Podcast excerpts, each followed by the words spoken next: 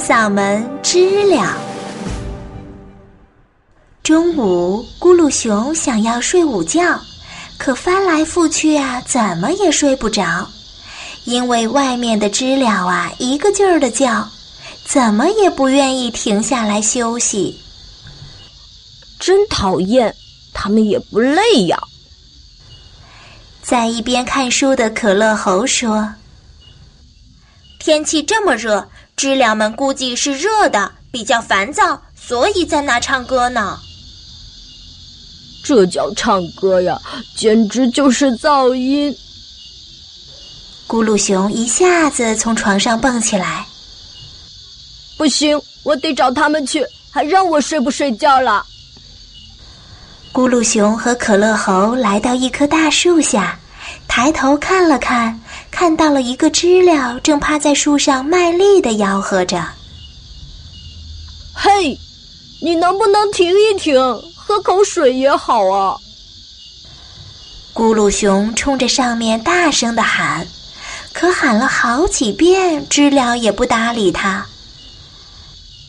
知了在树上，而且叫的声音那么大，根本听不到你喊它。可乐猴提醒咕噜熊：“那可怎么办？”咕噜熊为难了。哎。爬树，可乐猴爬树是高手，可是咕噜熊不行啊，爬不上去，所以没办法，只能是可乐猴爬了。可乐猴三下两下就爬到了树上，悄悄地躲在一边观察知了。奇怪，知了的嘴巴没动啊，从哪发出的声音？可乐猴感觉有些奇怪。嘿，你能不能歇一歇？你吵得大家都没办法睡觉。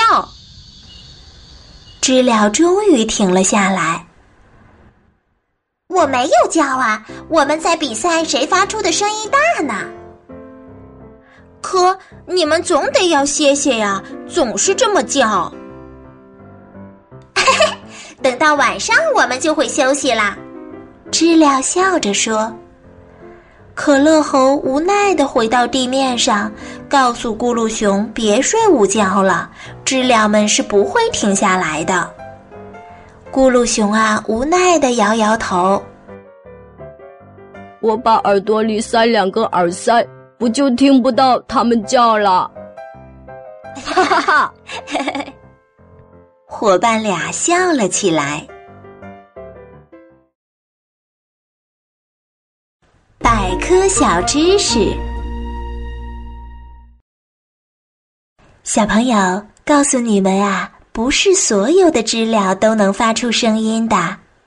雄知了的腹部啊有一个发声器，可以连续不断的发出响亮的声音。雌知了呢，虽然在腹部也有发声器，但是啊，不能发出声音。一到夏天，天气热的时候，雄知了就会站在树上，知了知了知了的叫个不停。